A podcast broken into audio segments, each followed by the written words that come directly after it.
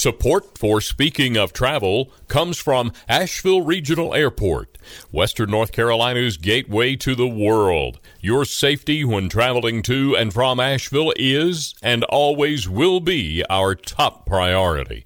Asheville Regional Airport. Visit flyavl.com for all your current travel information by Prestige Subaru, offering a variety of new and pre-owned all-wheel drive Subarus, built with the zero landfill promise. All waste is recycled or reused. With more at prestigesubaru.com. Asheville Rooftop Bar Tours. You'll be at the top of the city as you experience Asheville's history and scenic beauty, historic landmarks, and award winning rooftop bars. Transportation is provided with tours offered daily, year round. Find out more at AshevilleRooftopBarTours.com by RomanticAsheville.com. Create your perfect vacation in the land of the sky with the region's most popular online travel guide. Plan your next getaway to Asheville and the North Carolina Blue Ridge Mountains by visiting RomanticAsheville.com. Welcome to Speaking of Travel with Marilyn Ball. Sit back and be carried away to places around the world and right here in our own backyard. No passport required. Hi, this is Marilyn Ball. Welcome to Speaking of Travel right here on iHeartRadio 570 WWNC. And remember, you can always listen to this episode of Speaking of Travel or any past episode with a simple click on the Speaking of Travel website. That's speakingoftravel.net and on pretty much all podcast platforms, including the iHeartRadio app, Buzzsprout, Pandora, Amazon. And be sure when you visit speakingoftravel.net to sign up for the Travel Club. You'll receive travel news, helpful tips, and stories from people who have a passion for travel and storytelling. And believe it or not, although all the stories shared on Speaking of Travel are captivating and inspiring, sometimes it's the shortest stories that hook us in they keep it simple, but really impact our emotions. Well, I've been following a new style of writing that is gaining popularity really fast. It's called flash fiction. You might remember one of the classic flash fiction stories is the one Hemingway wrote, supposedly from a $10 bet he made at a lunch with some other writers, that he could write a novel in six words. His story? For sale, baby shoes, never used. And writing that famous story on a napkin, he passed it around the table and collected his winnings. Well, that's the popular folklore anyway. My guest today is Nancy Stohlman, and she's been writing, publishing, and teaching flash fiction for more than a decade. And she teaches at the University of Colorado in Boulder and all around the world. And Nancy, it is such a pleasure to have you on Speaking of Travel. It's such a pleasure to be here, Marilyn. Thank you so much. Well, Nancy, give us a little bit of an idea of how you began this style of writing and and how that connects to uh, to your travels because you've really been traveling all around the world since you were a child. Yeah, it's true, actually. And it's so interesting in this podcast to bring those two things together because I haven't really deliberately thought about how one informed the other. So um, I'll talk my way through it here. When I started writing, I started writing long form. I've been reading novels since I was a little girl and uh, loved novels and just assumed that if you were going to be a writer, you were either going to be a poet or a novelist. And so I started writing novels, and I wrote a lot of novels that um, are buried deep in drawers that I hope nobody is ever subjected to. And it was probably on my fourth novel that I discovered flash fiction. I was in grad school. I took a class on flash fiction. It sounded interesting. And this was like 2007. So this is quite a while ago. And it just blew my mind. It made me realize that the problem I'd been having with the novels I'd been writing was that I was forcing myself to say more than I really wanted to say about the story in order to hit some sort of industry standard. You know, if it's a novel, it has to be 60,000 words or 80,000 words, whatever the publisher or the bookstore has decided is sellable, decided what makes a novel. And what I realized in the discovery of flash fiction was that wait a minute, the story has its own agenda.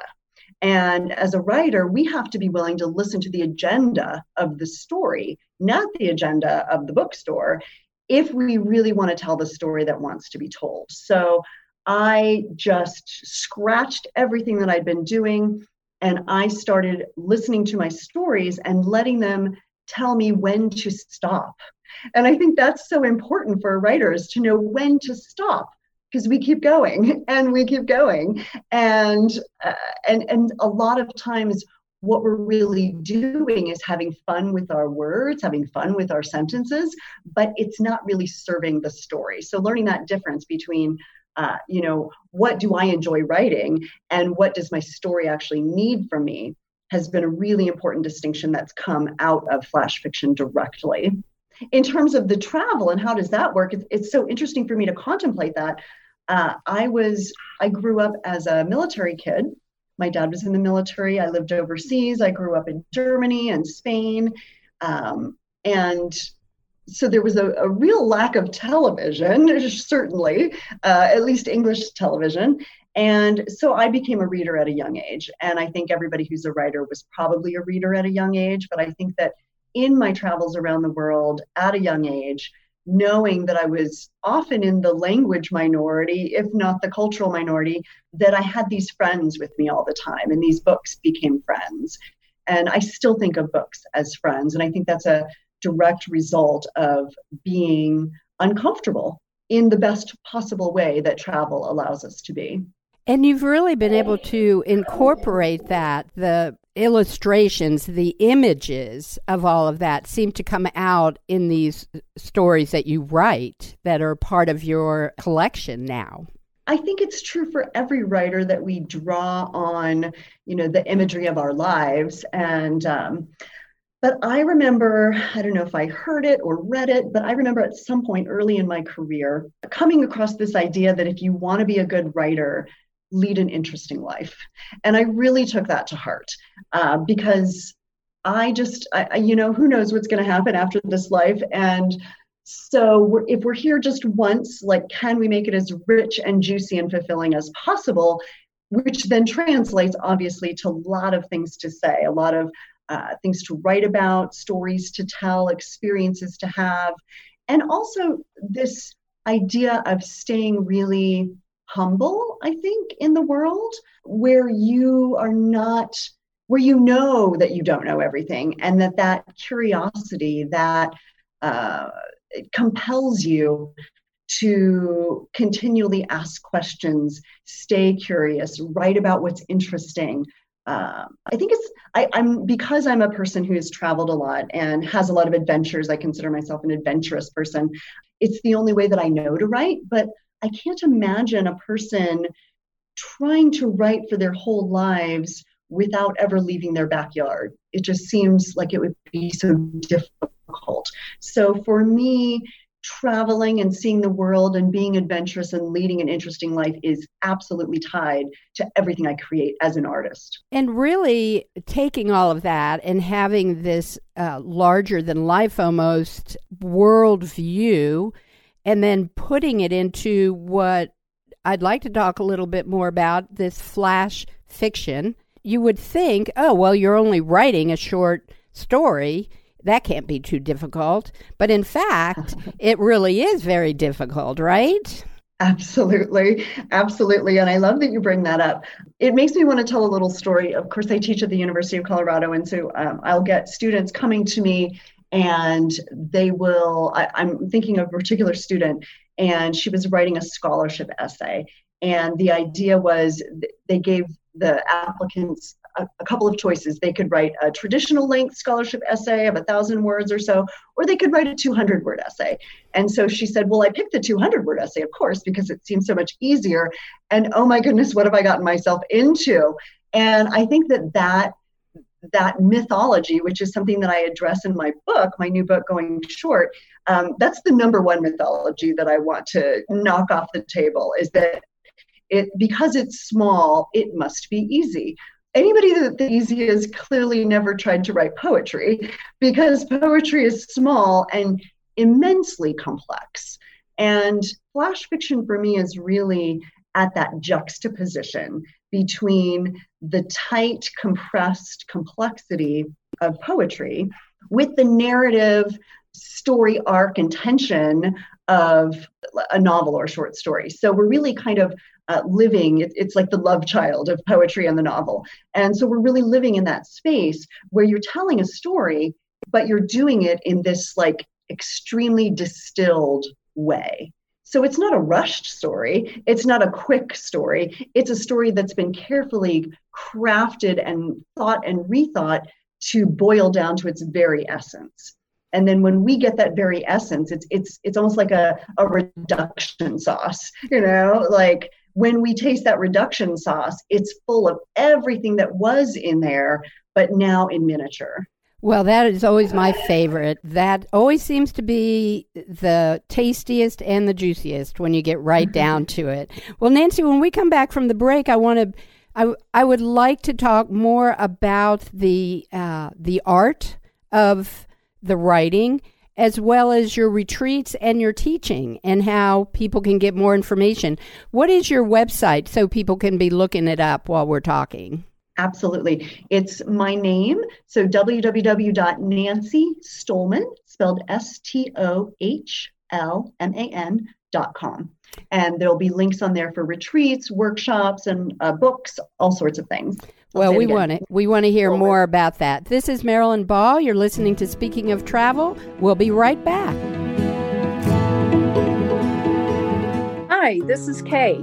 At Asheville Rooftop Bar Tours, we put you in the middle of experiencing Asheville like no one else can. With an expert guide by your side, you'll have an all access pass to what makes Asheville so unique our sense of place, history, and awe, along with great food and drinks and spectacular views. We follow safety protocols on every tour. Come experience why TripAdvisor awarded our company the 2020 Traveler's Choice Award placing us in the top 10% of attractions worldwide. To learn more about us and our award winning tours, visit AshevilleRooftopBarTours.com. Fly me to the moon, let me play among the stars, and let me see what spring is like on Jupiter and Mars. In other words, welcome back to Speaking of Travel. I'm your host, Marilyn Ball, and I'm here today with Nancy Stohlman, and we're talking about uh, world travel, uh, inspiration, flash fiction. Nancy, I am just intrigued with with your path, your journey throughout your uh, your life from childhood, being able to travel so much you were a military brat. Was that the the impetus there for your traveling as a child? Probably yes. As a child, uh, my dad was in the military, so we were all over. Um, I moved to Germany when I was about five, and so most of my early childhood was happening in uh, cultures in which I was the minority, and that was such a wonderful experience for me and a wonderful way to kind of set me up for uh, the rest of my life, remembering that there are so many different ways of doing things. There are so many um, different traditions, different sorts of people, different landscapes, different cultures, traditions, etc. Um, so I have never felt that sort of ethnocentrism, you know, that people will have when they've never traveled, but just assume that their way is clearly the best way, even though they've never really tested that. So, um, so I feel very fortunate about that. When I was in my 20s, I actually I was in college. I dropped out of college and I joined the Renaissance Festival, which is a, a, a traveling festival here in the United States, and I believe overseas a little bit as well. I don't know if anybody listening has been to a Renaissance festival, jousting and uh, you know turkey legs and the whole bit. And uh, but these festivals will actually travel, so all the all the um, the the artisans that are making the craft work, the pottery, the pewter, the whatever it may be, are actually making these things on site and traveling with them. So there's a, an entire traveling community that is happening behind the scenes of the of the Renaissance Fair that you know. And I was part of that for about four years in my early 20s in my van, caravanning with others from place to place. And, you know, I learned how to cast pewter through, you know, old fashioned methods and notch wood with old, you know, uh, without modern electrical tools and all sorts of things that I don't really use nowadays. But all of these experiences as with everything in your life and travel just they just sift up and they come through the surface and they bubble up eventually and they come out in my writing uh, the book that i wrote before this latest one was called madame velvet's cabaret of oddities. It was out in 2018 and it was really the product of years of contemplating what that experience living on the road with the traveling carnival was and it kind of bubbled up into this book. When you read this book there, there's nothing technically autobiographical about it. It's very fictional. It's very surreal and weird and absurdist and and it's all flash fiction. So it's all very little tiny distilled stories like we were talking about earlier but really kind of what happens in my artistic head um, with my really real experiences becoming artistic experiences, which is so fascinating. Um, I think it's Anais Nin who said that the artist gets to live life twice. They get to live life and then they get to relive it as they make art out of it. And I just think that that's such a beautiful uh, way of approaching this. I love that, and it and and from the reader's point of view, we get to experience that as well. So you're yes. reliving your life, but we get to live your life by reading your words. And I did read uh, some of Madame Velvet's Cabaret of Oddities, and it it struck a chord with me because the stories are short, but they're so compelling. They have a, a beginning, a middle, and an end. Uh, it's a little compressed story right there. But I felt as I read more and more and more, which you are apt to do because they become rather addictive after a while, is that I was able to kind of create in my own head this image of who these kind of odd people are in the way that they communicate with each other and the way that you've put out how they look. It's, it's absolutely uh, spectacular. Thank you so much. I think you make a really good point there. And one of the reasons that I love flash fiction is because I do think that it leaves a lot of white space for the reader to kind of come in and fill in the details. So I think in your traditional long form narrative, the the writer will give you all the details. They'll tell you exactly what everything looks like or everything smells like. And that's sort of what we've been taught is the correct way to write. I find it really interesting to leave a lot of white space so that I give the reader what is necessary for them to make sure we're on the same page, you know, literally, literally and figuratively, but but that they get to kind of jump those synapses with me. I like to um, liken it a little bit to impressionism so when we think about impressionism um, and i talk about this again in my book going short there's when we step away from the painting it looks like a big complete idea but when we get close into it we realize that it's a lot of little splotches with a lot of white space and that there's something about the white space and the splotches interacting with each other that creates this vibration that allows our mind to fill in all these gaps. And i think that that's what flash fiction is doing. It's it's giving us splotches and allowing us as the reader to come in and and create the gaps around those.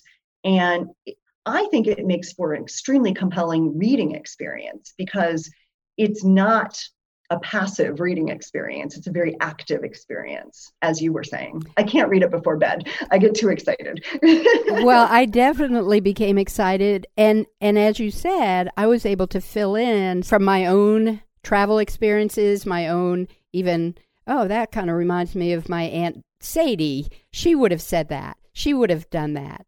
So, I want to learn more, Nancy. I would love to learn how to uh, really become a flash fiction writer. And I know your new book is more of a, a how to book, would you say? Yes. Tell us a little about your your retreats because I I know that you have been doing those in the past. This year was a little bit of a a downtime, but fill us in on how we can become more tuned in to flash fiction? Yeah. Um, well, I'll start with the retreats. So I've been doing these flash fiction retreats. I've been um, partnering with another flash fiction writer, Kathy Fish. So the book is called Going Short, an, int- uh, an invitation to flash fiction. And it's really the product of about eight years of me writing, teaching, publishing, editing flash fiction. I had this idea when I realized way early on, as early as 2009 or 10, I would have people coming to me and asking me for recommendations on a craft book about flash fiction. And I call it a craft book as opposed to a textbook because it's not really like a textbook in the terms of like, here's an exercise, now do this thing. But it's much more like a conversation with me, um, picking my brain about everything that I know about flash fiction. So um, I had the idea for it in about 2009 when people kept asking me for recommendations, and I didn't know what to recommend because all the writing books were geared towards uh, novels or short stories or poetry. There was nothing that was, uh, or uh, to my knowledge, there was nothing that was specifically geared towards flash fiction and all the nuances that flash fiction entails. So I decided about 2010, well, uh, I guess I'll write that book thinking this would be an easy thing. And then, you know, almost 10 years later, I realized, wow, again, you don't know what you don't know until you get started. But as I evolved as a writer and teacher, the book would need to evolve. And so it just kept growing with me. And I'm really proud of how it's turned out because I really feel like it's everything that I know about uh, the teaching of it, the writing of it, the crafting of it, the editing of it, putting it together into collections, and even just sort of the motivation. I talk about mythologies, as we had talked earlier, the the misnomers about flash fiction, what it isn't, how to do it well, why you should do it at all, why you should care. So I think that it's a really great introduction to flash fiction for people who have no idea what it is. But I think it's also a, a, um, a, support, a friend, as we were saying, books can be friends, a friend to those who are already writing it, because I, I addressed both the beginning and the end. And as we are writers always evolving, I think that when we can return to the craft, return to the beginner's mind, as we grow in our process, it can be a lifelong evolution. So, my intent is that this book is for beginners and for experts alike, and that it will really be a friend on the flash fiction shelf, so to speak. So I'm very excited about it. Uh, and it was, it's something that I will be teaching um, when we go on retreats again, which will happen when this apocalypse is over, um, or at least shifts to another phase. Um, I've been doing flash fiction retreats with another flash fiction writer named Kathy Fish. She is also based in Denver. And we first had the idea when we realized that we were teaching a lot of the same students and a lot of the same things in, in our own separate workshops and decided we should collaborate and living in Colorado seemed like a great place to have people come and travel to and work with us. So we tried out this idea of having a little writing retreat here in Colorado. It was just three days up in Breckenridge, the first one. We had about 14 people come and continued to have retreats. We had one in Costa Rica, we had one in Italy, and we had several planned for 2020 that have been postponed. Um, we had one in uh, Bordeaux, France uh, in June of 2020, which has now been pushed to June of 2021. We are really hoping that that will be a go, but if it has to be pushed again, it will. And then we have a very exciting one that we didn't even get to open up yet because of the pandemic, but uh, we have one planned in Iceland in 2022 in the winter. So it will be a dark, you know, going into the darkness and hopefully seeing some northern lights kind of retreat at the beginning of the new year in 2022. So I just love how travel is such uh, how travel is so tied to inspiration and I've never traveled without being inspired. So I love being able to give that gift to people who come on retreats with us. They are inspired and they're here with us as teachers, and we can actually make something happen in that time. It's really, really amazing.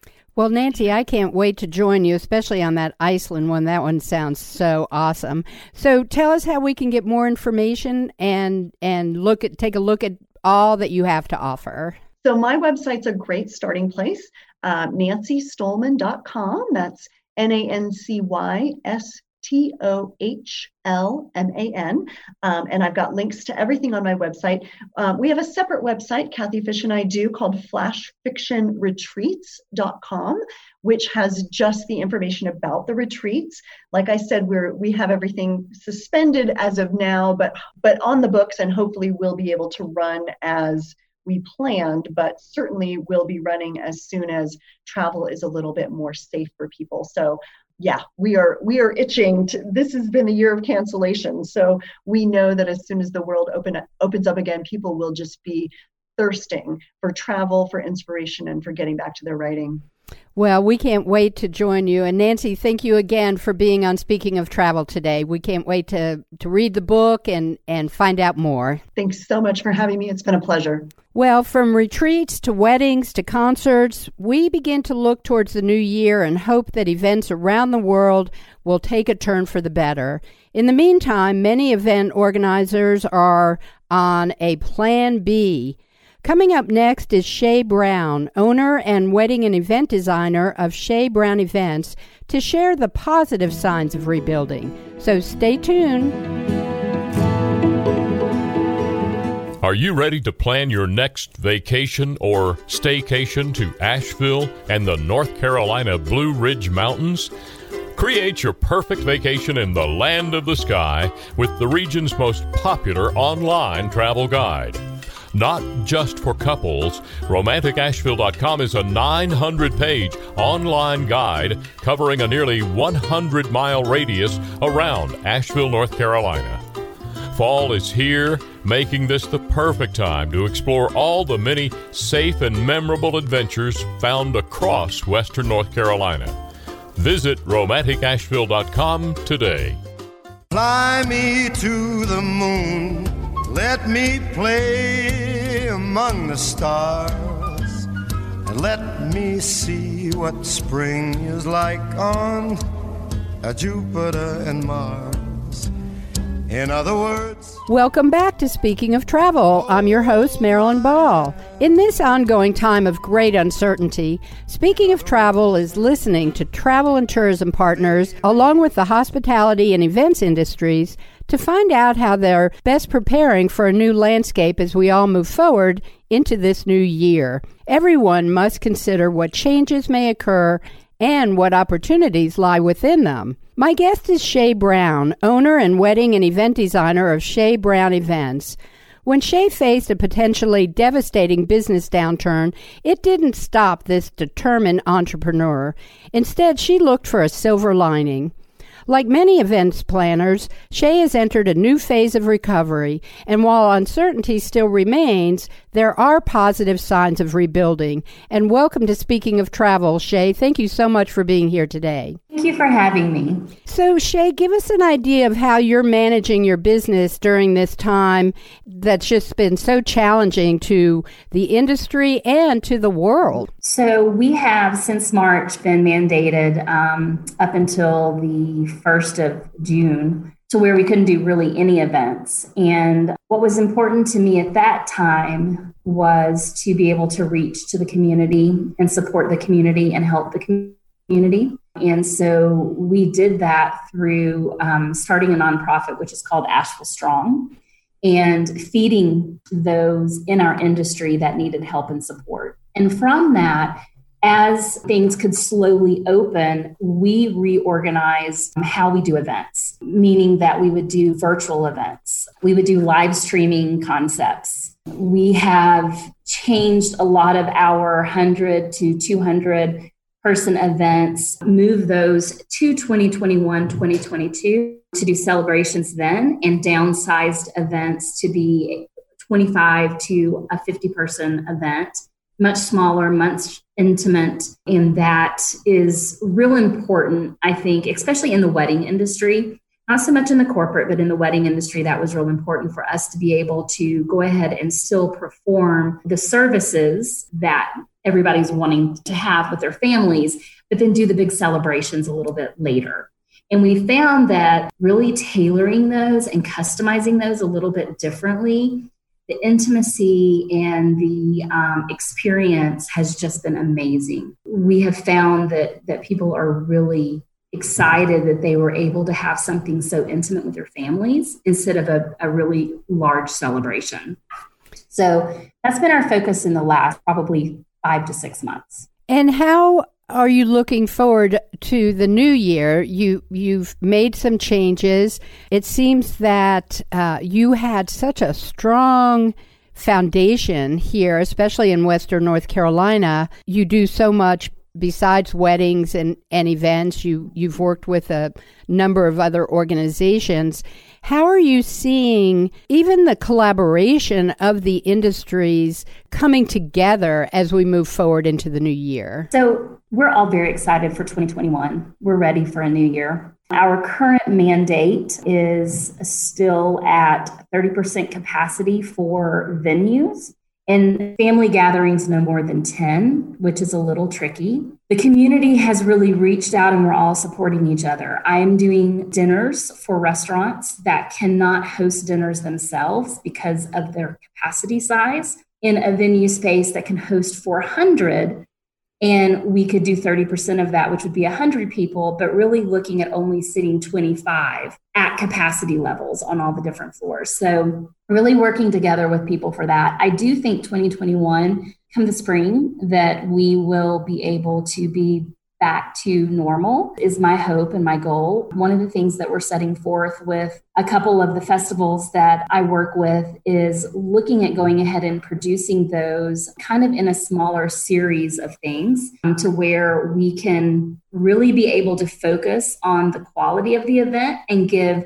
experiences throughout different months. So that'll be real important as we navigate 2021. And then hopefully in 2022, we will be back to 100% normalcy. And when you talk about 100% normalcy, give us a little bit of a background of you and your company and what you have accomplished as an entrepreneur here in Western North Carolina these past number of years. So, our sister company, Shay Brown Events Management, is we manage 13 venues in the area. We do everything from nonprofit events to corporate events, weddings. That is something that we we have grown into. We started out very small doing weddings and then over the years I have worked with the city and the county and different corporations, nonprofits to produce events. So my demographic for events have, has really changed. And Asheville is a destination area for all events. We have large corporations that come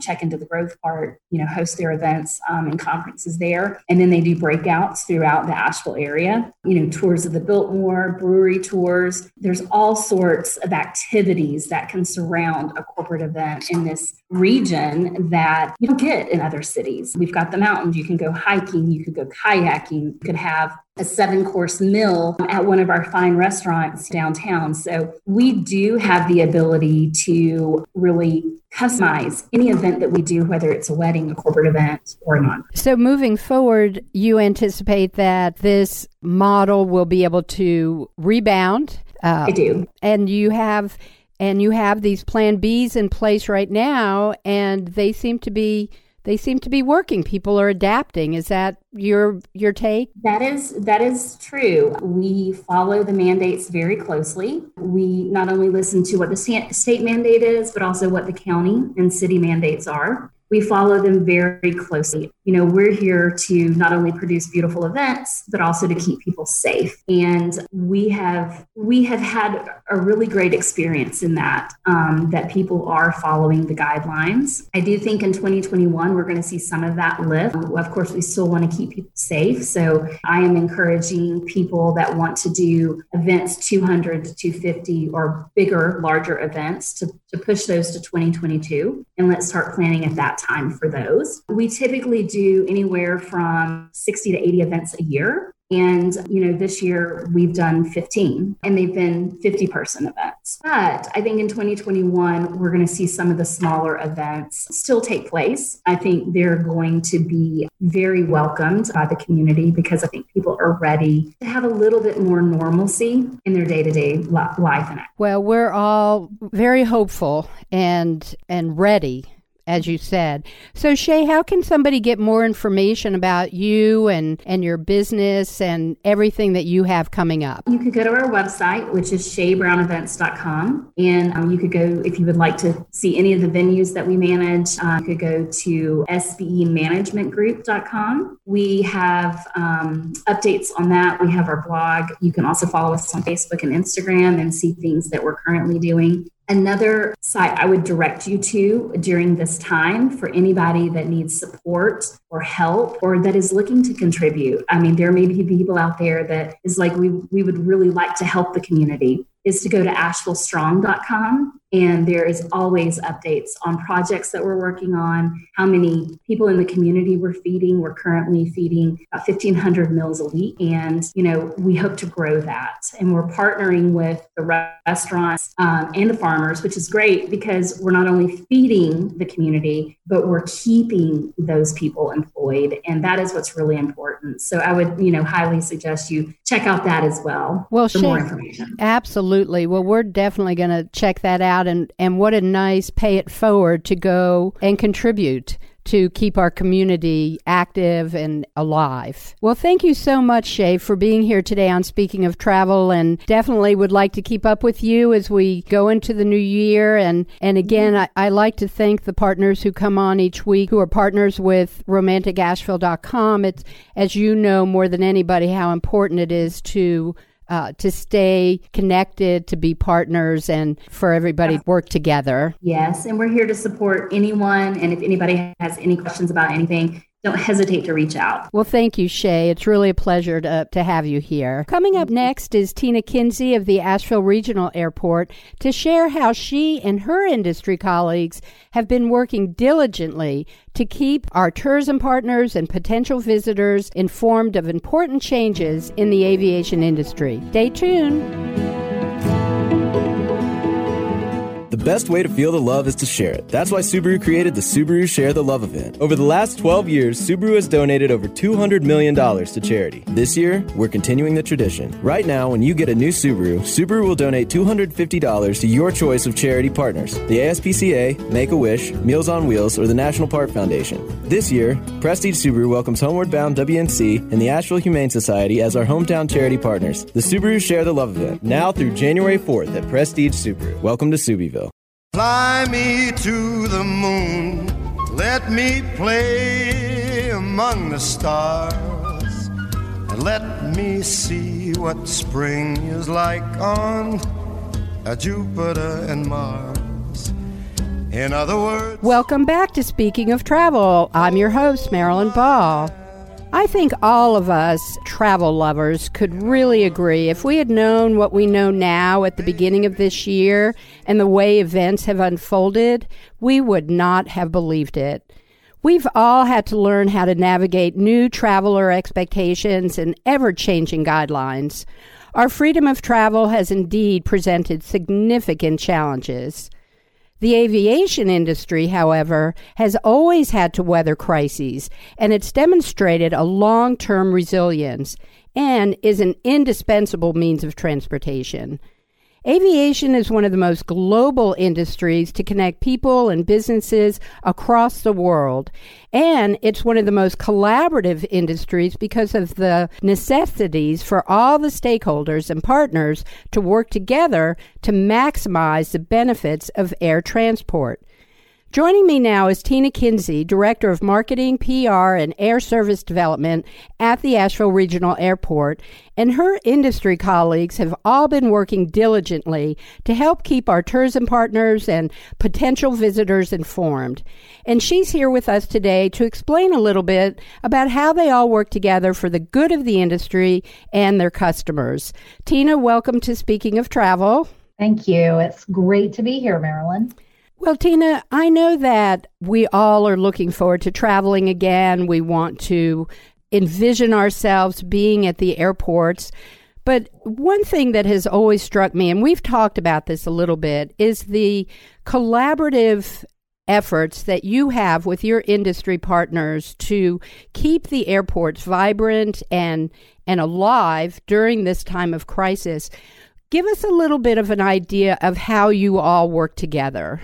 So, airports, if you think about it, there aren't that many airports in each state in the United States, um, but there are a handful. So, for instance, in North Carolina, there are 10 commercial service airports, and then quite a few, over 60 additional smaller general aviation airports, et cetera. But let's talk about commercial service airports. I know my counterpart, uh, you know, the people who handle marketing and public relations and air service work at just about every commercial airport across the country. We stay connected and, you know, other people in the industry, the executive directors, the operations director, public safety leaders, they're all connected with one another as well.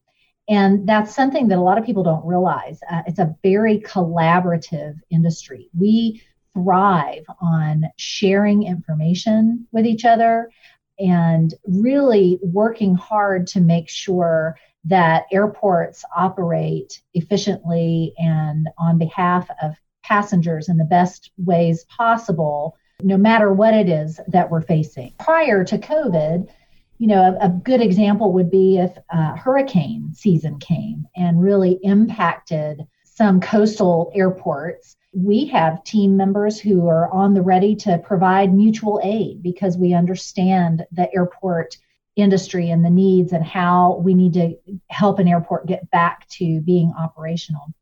So, fast forward to COVID, and we are navigating and learning what are the best practices? What should we be doing to maintain the best environment for our employees, our tenants, our passengers? And we do that together. It's so refreshing to hear that because, uh, you know, obviously aviation is such an important part of our infrastructure nationally and globally. And to know that the industry itself is so collaborative and works together and and everybody is kind of keeping in in touch and in tune with a standard that to me is the most important part is that you have this bar it's raised very high and everybody can kind of bounce off of each other instead of having to uh, reinvent the wheel that's right. And we're also uh, very fortunate because we have several membership professional organizations that are hugely supportive and impactful to the industry. Uh, there is excellent, high quality research that is being done all the time to address various challenges and issues as we continue to grow and evolve the airport experience and environment. And that is another way that we all connect with one another at a high collective level. Well, I know that there are people thinking you're talking about the industry, you're talking about the aviation industry, but then some people, you know, there's also the airline industry and and of course everything is interconnected, aviation, airline, airports, the the A's, they all seem to be connected. But Tina, how would you describe the aviation industry and the airline industry because they seem so interchangeable? Well, we're definitely connected. We have a, a lot of synergy with the relationship that we have with one another. Airlines can't operate without airports, airports don't exist without airlines, you know, the commercial service airports. And so we really do have to have solid lines of communication we do have to work together. We have to listen um, to the challenges that the airlines may face. They have to listen to the challenges that the airports may face uh, because they are two two different entities operated very differently. The ownership structures are very different. Um, you know, airlines are private for-profit entities. Airports are often and most often uh, public entities. So you know that that in and of itself you have different challenges but it works you know we are able to to really come to the table and keep communication lines open and work together for everyone's success. Well, it it is definitely uh, so refreshing to hear how everybody is working together, especially during this this time where the airports are even more essential than ever before getting people where they need to be shipping you know that's another part of it is people forget that airlines are not just taking customers in their seats they are also transporting goods across states across the nation, across the world. That's right. I mean, there's a reason that airports and the workers at airports, we are part of the nation's critical infrastructure. Without this transportation modality, can you imagine what what would happen even globally? There is so much interconnectedness that so many people and industries are reliant upon and you know it's um, it's important work. We we it's not all about taking people to their vacation, although that's a fun part of it. But it's it's complex and important, and you know we're just glad to see that that everyone involved in both sides of the industry are working so so hard to navigate this awful year in responsible ways. Uh, you know, just really focusing on what do we need to do to make sure this critical service is provided as safely as possible. Well, Tina, I, I so appreciate you taking your time every week to, to sit down and talk with me about uh, what's happening at the airport. Uh, you know, back in March when we first started talking, I thought, well, you know, we'll we'll talk every once a month and get an update. What could we possibly have to talk about every week? at the airport. And yet here we are all these months later, and I've come to realize that there is so much. Uh, like you said, it's very complex, and I feel that just as as part of the public who who does travel and flies here and there, we get on we get to the airport. We're so wrapped up in our our own thing, we don't think about what's really happening to ensure that we're safe and and healthy. So, shout out to you and, and your industry partners and tell us how we can get more information about the Asheville Regional Airport, Tina. Sure. So, you can visit our website at flyavl.com and you can connect with us in so many different ways. And, Marilyn, if I may, um, another great website that speaks to kind of what you're talking about today, and that is how interconnected all of the airports are. There's actually a website that is a collective effort, um, and it's called Ready for Every Journey. So Google Ready for Every Journey, and you can see how all airports across North America are really working to make things as healthy and safe as possible. Well, we will definitely check that out. And Tina, again, thank you so much for taking your time and being on Speaking of Travel. And we'll look forward to talking to you again and getting an update on everything that's going on on, on your call. Great. Thanks so much, Marilyn. Well, thanks, Tina. And thanks to Nancy and Shay for joining us today on Speaking of Travel. As we near the beginning of the new year, I think we have some good grounds to be optimistic about traveling again. And we're going to keep talking about travel until the cows come home because it gives us hope and hope is what we have. There have been some amazing advances in 2020 in aviation, in science, technology, and in basic human care and kindness. So, as we look to the birth of 2021, let's embrace and nurture and cultivate all the good that has come from this very unique year. 2021 will usher in a new era of responsible travelers, and players across the industry will work harder to regain our trust and show that traveling is safe. I think in the long haul, travel will rebound and provide more protection to travelers. And as the world slowly changes, we'll begin to see borders begin to open up and people traveling again. It'll be different from how it was, but the new practices will be safe and sustainable. Let's never lose hope. Dream big. Make plans to travel somewhere because remember, life is short. Don't postpone joy.